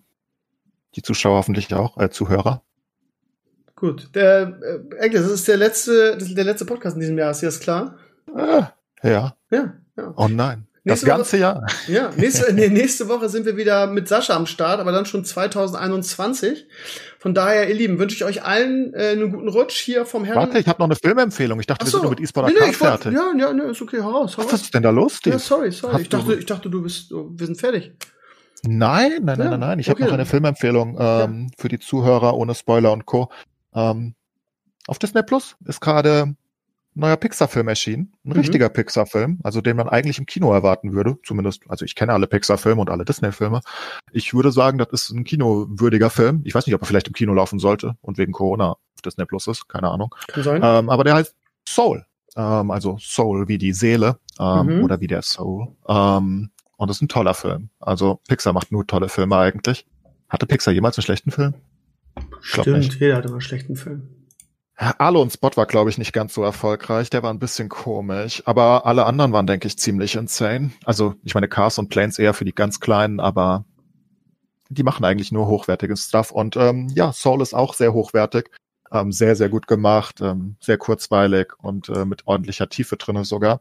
Von daher, wer jetzt zwischen den Jahren Urlaub hat und viel zu wenig zu tun hat. Den Film kann ich ans Herz legen. Sehr, sehr gut. Wie immer von Pixar. Und Disney Plus entwickelt sich langsam. Gefällt mir. Müssen noch mehr bringen. Eine Pixar-Serie kommt ja auch bald. Gucken, ob sie da auch die Qualität hochhalten können. Ja, was sie da announced haben für Disney Plus für die nächsten Jahre mit den ganzen Marvel- und Star Wars-Serien, das ist, glaube ich, also muss man noch, also wenn das wirklich alles so passiert, ist das noch ein wichtigeres Abo als Netflix. Also da kommt man ja als Nerd gar nicht drum rum. Ja, gerade als gelesen, 7 oder 8 Milliarden Budget. Irgend sowas. Unfassbar. In dem Dreh, glaube ich. Ja, aber das ist halt der Shit jetzt, ne? Kino ist halt tot, mehr oder weniger, ne? Von daher, Ähnlich wie Mike jetzt hier mit seinem E-Sports-Konzept muss man halt ein bisschen vorausdenken, ne? Das muss halt Disney auch. Ich kann übrigens, wo wir gerade dabei sind, ich habe schon Werbung auf meinem Blog dazu gemacht, aber guckt ja nicht jeder drauf, jeder Podcast, oder deswegen mache ich es nochmal. His Dark Materials, zweite Staffel läuft gerade auf Sky an. Kann ich euch sehr empfehlen. Basiert auf der Goldene Kompass. Habt ihr vielleicht gesehen mit Nicole Kidman damals. Der Film war relativ scheiße. Basiert auf einer Buchreihe. Und die haben das neu aufgelegt und verfilmt. BBC/HBO. Ist überragend. Die zweite Staffel ist auch vom Niveau her genauso gut wie die erste. Wenn ihr sie noch nicht geguckt habt, kann ich euch beides empfehlen. Gerade läuft auf Sky auf Deutsch die zweite an. Montags in Doppelfolgen. Ich habe es in Englisch schon die ersten 7 gesehen. Das ist wirklich fantastisch. Ist auch eine schöne Serie, die irgendwie zu Weihnachten passt. weil sie sehr fantastisch ist. Also es ist ein Fantasy-Ding. Kann ich sehr empfehlen. Die hast du immer noch nicht gesehen. Ja, ändere das. Es lohnt sich wirklich. Es ist wirklich eine geile Serie. Ja, und ich glaube, zum Mandalorian-Finale brauchen wir gar nichts mehr sagen. Ne? Bitte was? Ich boykottiere Sky leider, ja, zu Recht, weil sie nicht auf meinem Fire TV abgespielt werden können, weil sie da keine App für wollen, weil sie ihren eigenen Stick verkaufen wollen. Die können mich mal. Ich warte darauf, dass endlich irgendwie HBO, die haben ja leider einen Exklusivvertrag mit Sky, deshalb soll ja auch bei uns irgendwie HBO Max noch nicht kommen. Sobald HBO Max da ist, bin ich weg von Sky. Ich habe die Schnauze voll von dem Kackern irgendwie. Das ist so doof. Also wirklich, ne? Ich mache alles mit dem Fire TV. Ich kann das auch nur jedem empfehlen, der noch nie sowas hatte wie Chromecast oder Fire TV. Es ist insane. Bin so happy damit. Also ich mache alles darüber. Ich gucke Twitch, ich gucke YouTube, ich gucke Filme, Serien, Netflix, Disney+, Internetbrowsen, einfach alles. Ich mache dasselbe mit dem Apple TV, ist genauso gut. Das geht genau. Ja, ist auch klar. Für die Apple-Leute haben die Apple TV und Fire TV ist halt so günstig. Also der 4K-Stick kostet irgendwie 40 € oder so. Da kriegst du ihn sogar für 30 irgendwie und das Ding hält wirklich für immer. Und ich bin super zufrieden damit. Aber Sky ist ungefähr die einzige Firma der Welt, die da nichts hat, weil sie sagt, nee, wir verkaufen unseren eigenen Dreckstick. Ja. Sky ist das, was der GameStop fürs Gaming ist, irgendwie ist Sky fürs Entertainment. Also, wie man das so viele Möglichkeiten so an die Wand fahren kann. Ey, Sky Go ist wirklich, also, da fällt mir keine andere Beschreibung an als Krebs. Sorry, es ist so eine Katastrophe. Und ich bete jeden Abend, dass sie die Bundesliga-Rechte verlieren. Und dass es vielleicht so schlau machen wie die Amerikaner mit der NBA und so weiter, dass du einfach dein Team buchen kannst. So, und dann auch eine vernünftige Übertragung kriegst und nicht diese, ich muss ganz Sky nehmen und so weiter und keine Ahnung, also ich habe schon wieder gekündigt, sobald da irgendwie ich Werder woanders gucken kann, bin ich da für immer raus. Also wirklich, so eine Katastrophe. Das ist ein Saftladen. Ich habe auch nur immer schlechte Erfahrungen mit denen gemacht. Ja. Der einzige Gute ist der Kundenservice, der ist relativ gut ausgebildet immerhin. Die helfen dann immerhin irgendwann, aber naja, also wirklich schrecklich. Also rein vom Geschäftskonzept ist es furchtbar. Und also solche Marketingentscheidungen zu treffen, wo heutzutage jeder irgendwie ein Fire TV oder Chromecast oder was auch immer oder Apple TV ihr habt und dann da keine Apps für anzubieten, einfach weil man seinen eigenen Müllstick verkaufen möchte, der dann nur das tut, glaube ich. Also, was soll denn das? Wie viele Sachen soll ich denn anschließen? Ich stell mir vor, das wird jeder so machen. Habe ich meinen Netflix-Stick und mein... Was soll denn das? Die waren doch aus der Ewigkeit rote Zahn, oder? Die waren doch noch nie rentabel, Sky, oder? Nee. Premiere war, glaube ich, ja auch nicht rentabel, dann hat Sky übernommen. Die sind mit groß geworden und werden jetzt mit Entertainment untergehen, das sehe ich ganz genauso wie ihr. Ja, sehr gut. Die können überhaupt nicht hinterher. Die können auch sehr gerne. UK sind die ja gut. Also Sky ist ja keine deutsche Firma, die kommen ja aus UK, glaube ich, oder? Oder aus USA sogar. Also da sind sie ja groß, da läuft das auch, aber bei uns lief halt auch Pay-Per-View nie richtig gut, ne? Also ist ja nicht so, dass bei uns Leute 80 € für einen Boxkampf ausgeben würden, was sie in den USA irgendwie mit Handkuss tun, wenn sie komisch sind. Das ist wirklich, oder Sportsbarbetreiber, die halt viele tausend € auf den Tisch legen müssen dafür, dass sie einfach alles zeigen dürfen. Das ist immerhin das ist auch irgendwie, ne? Ja, bei uns klappt das irgendwie nicht so ganz. Das hat noch nie geklappt in Deutschland, dass die Leute, also Premiere und Sky für Fußball zahlen noch einige, aber nicht in den Ausmaßen wie in den USA. Ne? Also was die da zahlen für NFL, das ist insane. Und die gucken teilweise wirklich nur ihr eigenes Team und haben nur das und zahlen dafür irgendwie, keine Ahnung. Kostet jetzt der Boxkampf Mayweather gegen Logan Paul irgendwie, wenn du ihn jetzt also das ist so ein System, wo ich echt mit den Ohren schlackere. Wenn du ihn jetzt schon kaufst irgendwie, dann zahlst du so $20 und je länger du wartest, desto teurer wird es. Und wenn du ihn am Abend des Boxkampfs kaufst, kostet er irgendwie so zwischen $50 und $70. Mayweather gegen Logan Paul. Bitte? Bitte? Das ist bei den Conor McGregor UFC-Kämpfen war es auch so. Vor allem als Deutscher fühlst du dich immer so happy, weil du kannst irgendwie so ein UFC auf der Zone abschließen sogar. Das ist da drinnen für 10 € und die Amis zahlen da irgendwie 50 € für den Einmalkampf. Und du hast der Zone wegen Bundesliga sowieso und du freust dich, man kann es nicht fassen, dass du dieses umsonst kriegst, mehr oder weniger. Und die zahlen da $50. Das ist bei uns so absurd günstig und die Amis zahlen dafür ein Team das Dreifache, was wir irgendwie für den Zone insgesamt zahlen und denkst dir so, läuft ja bei euch. Wahnsinn. Ja. Das ist eine andere Mentalität, die sind das einfach gewohnt. Wir würden halt nicht, ich würde halt nie 50 € für irgendein Spiel zahlen oder so. Aber die Idee komme ich ja gar nicht. Du würdest ja kein einziges verkaufen in Deutschland. Gefühlt. Ja, dann guck aber mal dein Steam-Konto an, was du in so einem Sale ausgibst. Also ich glaube, bei dir ist das nur woanders. Ne? Ja, klar, aber davon habe ich ja was. Also wenn ich mir Cyberpunk kaufe, und dann habe ich ja für 60 € ein Spiel, was ich 100 Stunden spielen kann oder so. Und nicht, oh, guck mal, ich gucke, im schlimmsten Fall ist der Kampf nach einer Runde vorbei. Da gucke ich so 2 Minuten. Wenn es Tyson wäre, wäre es vorbei in einer Runde. Ne? Ja, ohne Scheiß. 13 Sekunden, Mike Tyson, Bums. Ja. Du hast da irgendwie dein halbes Monatsgehalt. Ich weiß noch, wie ich als Jugendlicher irgendwie mir Nächte um die Ohren geschlagen habe, um Tyson zu sehen. Irgendwie, da bleibst du irgendwie bis 7 Uhr morgens auf, wenn die Kämpfe losgehen. Und dann war das in einer Minute vorbei. Wollte ich mich verarschen? Ja. Das war aber auch krass bei Tyson. Ja. Also ich glaube, der eine Kampf ging irgendwie, ich glaube 13 oder 17 Sekunden. Ja, ja. Und du hast da so gewartet und gewartet. Aber es war trotzdem irgendwie geil. Man wusste ja vorher, dass der Kampf wahrscheinlich lange dauert, von daher, ne, es war ja selbstgemachtes Leid quasi. Es war trotzdem cool. Und dann kam die langweilige Klitschko-Zeit irgendwann. Ja. Da ging die Fight immer sehr lange und nichts ist passiert. Rechts, links. Ganz kurz noch, wo wir gerade hier so am Klönen sind, wie wir im Norden sagen. Cyberpunk, alter Schwede, ey. Ganz ehrlich, was ist denn da passiert? Jetzt haben die ganzen Aktionäre irgendwie CD Projekt Red verklagt, weil die das Spiel so verkackt haben, beziehungsweise weil sie Sachen versprochen haben, die sie nicht gehalten haben, wegen den Konsolenversionen. Ich habe heute einen Test gelesen von Mpox, den ich sehr schätze, der das Spiel durchgespielt hat und wirklich auch intensiv. Und der hat dem Spiel 3 von 10 Punkten gegeben, weil es, wie er schreibt, feige war, sie haben nichts riskiert und das Spiel ist bestenfalls mittelmäßig. Da muss ich an unseren letzten Gast denken, den Jörg Langer von Gamers Global, der dem eine 10,0 gegeben hat.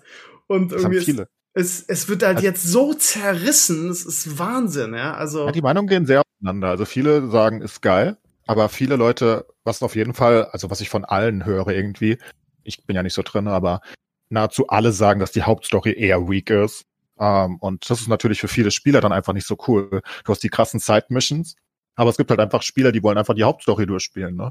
Und die muss halt echt schwach sein. Also da sind es wohl keine großen Überraschungen. War das nicht eigentlich mal die Stärke irgendwie? Ich sag nur Witcher und so. Dass sie das nicht hingekriegt haben, finde ich halt echt krass. Und ich verstehe auch nicht, wenn das so weak ist, warum das eine 10,0 kriegt von einigen. Das, also wie gesagt, ich bin da genauso nicht drin wie du, weil das gar nichts für mich ist. Aber hat Jörg das nicht auch gesagt, dass die Hauptstory, also auch bei der warum gibt man dann eine 10,0? Warum? Für was? Naja, weil die Side-Missions halt so sind, wie andere Spiele, jeder einzelne gefühlt die Hauptkampagne. Also die Side-Missions machen halt das Spiel offenbar einfach aus, von allem, was ich gehört habe. Und ich habe 3 Tests angeguckt. Und alle sagen das Gleiche. Die Hauptmission ist eher, geht so, die ist gut und solide, aber da passiert nichts Besonderes. Aber die Side-Missions machen das Spiel dann halt groß. Und wenn man die nicht macht, dann hat man halt die 3 von 10 vielleicht. Hast du mal den Aktienkurs von CD Red Projekt gesehen? Ja, der ging ein bisschen nach unten, glaube ich. Ein bisschen. Die haben Milliarden verloren, Alter. Die Aktionäre drehen total durch. Ja, aber das ist also Business League so ein klassisches viel zu früh released. Also ja, die haben ja eh ein paar Mal verschoben, aber das sieht für mich so ein bisschen aus wie muss jetzt raus, egal. Und die Konsolenabteilung sitzt dann da irgendwo und sagt, Jungs, wir sind noch gar nicht fertig mit unserem Workover, hallo, hier, was ist los? Das offizielle Statement Release, egal. Der offizielle Statement war ja irgendwie, man hätte nicht sehr, sehr viel Wert auf die Konsolenversion gelegt. Dann release ich das doch nicht. Ich meine, der Rufschaden, den sie jetzt nehmen und auch der Aktienkurs, also wie oft, wenn sie noch 10-mal verschoben hätten, wäre der Schaden nicht so groß wie jetzt, oder? Also, weiß ich nicht. Das Ding ist, sie haben ja trotzdem Plus gemacht, aber ich glaube, der Rufschaden ist halt insane. Also ich meine, was sie bei der Konsole gemacht haben, ging halt nicht. Das kannst du halt nicht rausbringen. Da musst du halt sagen, wir bringen es meinetwegen auf dem PC jetzt raus, weil da ging es ja offenbar für die meisten. Da gibt es ja viele Bugs. Da gibt es auch viele Bugs, aber naja, bei so einem großen Spiel gibt es ein paar vielleicht. Whatever, aber die Kritik beim PC ist nicht ansatzweise so wie bei PS4 und Xbox One. Ne? Ja. Also das ist unspielbar, sagen alle. Das geht natürlich nicht. Du kannst nicht ein 60-Euro-Spiel auf den Markt bringen, was unspielbar ist. Ja, also Wahnsinn. Das geht nicht. Das kannst du nicht mal mit einem 3-Euro-Spiel machen. Und deswegen, der Ruf von CD Projekt ist dahin. Das ging schnell. Overhype, ne? Die haben so einen Hype auf dieses Spiel ausgebaut. Ja. Es war ja nur ein Spiel. Also die haben ja nicht viel andere Sachen gemacht, die sonderlich gut waren. Weiß eh nicht, wo der Ultra-Hype herkam. Es war ja eigentlich hauptsächlich Witcher 3. Ja, gut, ne? Witcher 3 gilt ja als bestes RPG aller Zeiten, ne? Von daher. Ja, genau. Ja. Aber es ist nur ein Spiel. Es ist nicht so, dass sie irgendwie eine Legacy aufgebaut haben mit aber unglaublich die ganze Witcher-Reihe war doch relativ erfolgreich, oder? Ich glaube schon, aber Nick, also alle, wenn sobald sie über Witcher reden, reden sie über Witcher 3. Kein Mensch redet über Witcher 1 und 2 immer. Also die Leute haben es gemocht, glaube ich, aber das war jetzt kein Meisterwerk. Das erste und zweite, glaube ich. Also höre ich zumindest immer raus. Ich habe die Serie, wenn ich ehrlich bin, nie gespielt, aber ich auch nicht. Jeder sagt irgendwie, den ich kenne, Witcher ist das Beste. Ich habe es auch angespielt, ich fand es auch nicht geil, wenn ich ehrlich bin. Aber ich bin jetzt nicht richtig reingefallen, aber also ja, also keine Ahnung. Also auf jeden Fall war Cyberpunk teuflisch overhyped. Teuflisch overhyped. Und da kannst du nur verlieren. Das auch fast nicht halten. Ich meine, wenn die ganze Gaming-Community der gesamten Welt sagt, oh, das ist das beste Spiel, um zu halten, dann kannst du ja auch fast nur verlieren. Aber naja, sie haben auch selbst den Teil dazu beigetragen. Ne? Also das so rauszubringen, geht halt einfach. Tja, ist halt die Frage, warum, ne? Ist der Druck dann zu groß irgendwie? Keine Zeit mehr gehabt, die mussten raus. Ja, ja, aber warum? Warum kann man da nicht sagen, sorry Leute, wir können das so nicht. Aber die Investoren hinten halt wahrscheinlich Druck machen, die jetzt verklagen. Die jetzt klagen, super, ja. Hinten machen sie Druck und sagen, ja, hallo Leute, wir wollen irgendwann Geld zurück. Und auf der anderen Seite sagen sie, aber ihr müsst doch schon fertig sein. Beides geht vielleicht dann nicht. Und man weiß ja auch nicht, was Corona dabei angerichtet hat. Ja, ja. Also, na, viele der Delays. Vielleicht einfach deswegen. Und aber ja, sie hatten ein halbes Jahr extra und das ist immer noch nicht richtig gut gewesen. Also das geht halt eigentlich nicht. Von daher, versagt. Gut, schade. Verkackt, ja. Wollen wir mal gucken, was das Gamejahr 2021 bringt. Gibt es irgendwas, wo du sagen würdest, oder vielleicht sogar auch der Mike, ich weiß nicht, wie weit der Mike noch zockt, neben seinem ganzen E-Sports. Gibt es irgendwas, wo du sagen würdest, Enkles, da freue ich mich wahnsinnig drauf in 2021? Leider nein. Ja, ich nämlich auch nicht bisher, ne? Also bisher ich zocke schon noch regelmäßig, aber es sind bei mir wahrscheinlich andere Titel. Ich freue mich auf die neue League-Season, ich freue mich auf weitere TFT-Dinge. Ich spiele tatsächlich wie der Sascha auch hier und da ein bisschen TFT. Ne? Aber sonst so wirkliche Halbtitel, nö, nicht wirklich. Tja, ich überlege gerade. Sind denn nicht diese vielen Korea-Dinger, irgendwie sollen die jetzt nicht in Europa umgesetzt werden? Wie heißt denn dieser Diablo-Killer, den ich auch mal hatte, der jetzt nach Europa kommt? Egal. Fällt mir noch ein. Also ich finde den Trend merkwürdig, dass jetzt alles auf dem Smartphone erscheint. Also Wild Rift als League of Legends Ding klappt ganz gut. Kommt viel. Auch Mobile tatsächlich jetzt immer mehr. Das ist unlucky für uns. Genau, ja, haben wir natürlich klassisch immer nicht beachtet und auch klein geredet, aber die Zahlen sagen da deutlich anderes. Ja, aber also wir haben ja hier normalerweise in unserer Runde, also im Stammpersonal, einen Spieleentwickler dabei, der selber Spiele macht, also so ein kleiner, und der sagt, er will jetzt vom Mobile weg, weil das einfach so eine dreckige, widerliche Szene ist, wo es irgendwie nie auf das Spiel ankommt, sondern nur irgendwie ein Publisher fragt sofort, ja, wie ist das Monetarisierungsmodell? Wie viel Geld macht das und so weiter. Und ja, er macht jetzt wieder nur PC, hat keinen Bock auf diese Scheiße. Und das ist halt das Problem, ne? Also wenn du jetzt schon Diablo Immortal hörst, dass du die Waffen irgendwie nur für Echtgeld upgraden kannst oder so, das ist halt, ja. Es ist halt, ja, schwierig. Aber ja gut, wir PC-Spieler, wir haben da sowieso Berührungsängste. Ich glaube, der Markt für Mobile Games in Asien ist ja so gewaltig, das können wir uns hier gar nicht vorstellen. Also ich kenne super viele Leute aus meinem Freundeskreis, die einfach gar keine Mobile Games spielen, weil sie sagen, ja, das ist kein richtiges Gaming, ne? Also ich auch nicht. Also ich zum Beispiel auch nicht. Ja, also ich spiele maximal in meinem Urlaub kurz ein bisschen was, wenn ich kein PC zu näher habe, aber ich wüsste nicht, warum ich hier mich mit dem Handy hinsetzen sollte. Ja, das ist so. Ja, Diablo 4 ist auch so ein Ding, ne? Irgendwie haben wir ja irgendwann mal gehofft, gab's eine, ja, und kommt auch wahrscheinlich nächstes Jahr. Ich habe ja gesagt, dass es nicht vor 2022 kommt. Jetzt haben wir noch Corona dazwischen, von daher, ja, mal schauen. Das ist so der nächste große Titel, auf den ich mich wahnsinnig freue. Aber ich glaube, davon werden wir im nächsten Jahr gar nichts sehen. Außer irgendwelche. Habt ihr New World gespielt, wenn ich das mal frage? Ja. Ich nicht. Wie war da so euer Eindruck? Ich war ehrlich gesagt positiv überrascht. Also ich habe damals Alpha-Keys angeboten bekommen. Damals gab es noch eine NDA, da durfte man nicht drüber reden. Und ich habe so, 10 Keys gehabt, habe die an mein Team weitergegeben. Und bei mir ist die Zeit immer ein bisschen knapp. Und dann haben die halt gespielt, haben gesagt, das ist eine totale Katastrophe, totale Scheiße. Und dann habe ich gedacht, okay, dann gut, dass ich nicht reingeguckt habe und meine Zeit sinnvoller genutzt habe. Und dann bei der letzten Beta, wo man auch streamen durfte, habe ich halt reingeguckt und da haben die scheinbar einiges geändert, weil ich fand's echt okay. Es war okay. Ja, fand ich auch. Es war also ein bisschen grindlastig noch, aber kurzweilig. Ja, es war ein bisschen grindlastig, fand ich irgendwie, aber so vom ist ja noch eine Alpha, ne? Von daher, vom Grunddings her war's okay. Ich bin gespannt, was sie daraus machen, irgendwie. Wirklich, sehr gespannt. Ja. Da gibt's auch ein Release für 2021, oder? Ist irgendwann angekündigt. Genau. Ja, ist auch geplant. Mhm. Ja, ich bin gespannt, ob sie es schaffen. Amazon hat ja bisher im Game-Bereich jetzt war noch nicht so erfolgreich, ne?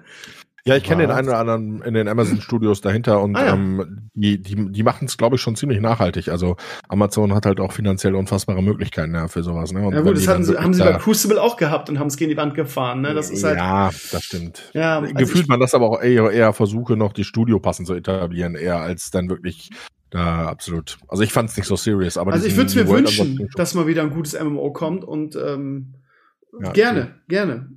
Aber ich bin auch da ein bisschen, ja, mal gucken. Nach der Zeit WoW, nach so vielen Jahren, Jahrzehnten bald, erwartet man nicht mehr viel bei anderen MMOs, finde ich. Das ist so.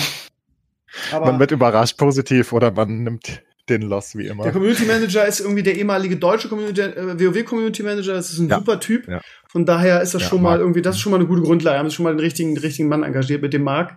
Ja, das ist schon auf jeden Fall schon mal positiv. Und ja, ich hätte Bock darauf, dass es gut ist. Aber warten wir ab. Zu oft enttäuscht worden. Dito. Ja. Gut, Lieben, dann lass mal Schluss machen für heute. Ja, also, lieber Mike, ich werde auf jeden Fall eure Arcade beobachten. Ich bin super gespannt, wie sich das entwickelt. Wenn du uns einlädst, im März sind wir da. Also komme ich mit dem Pap oder so und dann vloggen wir eure Eröffnung. Habe ich total Bock drauf. Ansonsten euch, liebe Community, wünschen wir einen guten Rutsch ins neue Jahr. Wir hören uns nächsten Sonntag, Montag wieder. Dann wieder mit Sascha und Sascha. Und ja, Sascha, du musst bestimmt auch noch irgendwas sagen, oder? Nö. Ich gehe Football gucken. Ja. Und thanks for having me. Wir sehen uns bestimmt bald wieder. Und dann schauen wir mal, was das so gibt. Vielen Dank. Alles klar, danke. Macht's gut. Ciao. Super, haut rein. Ciao.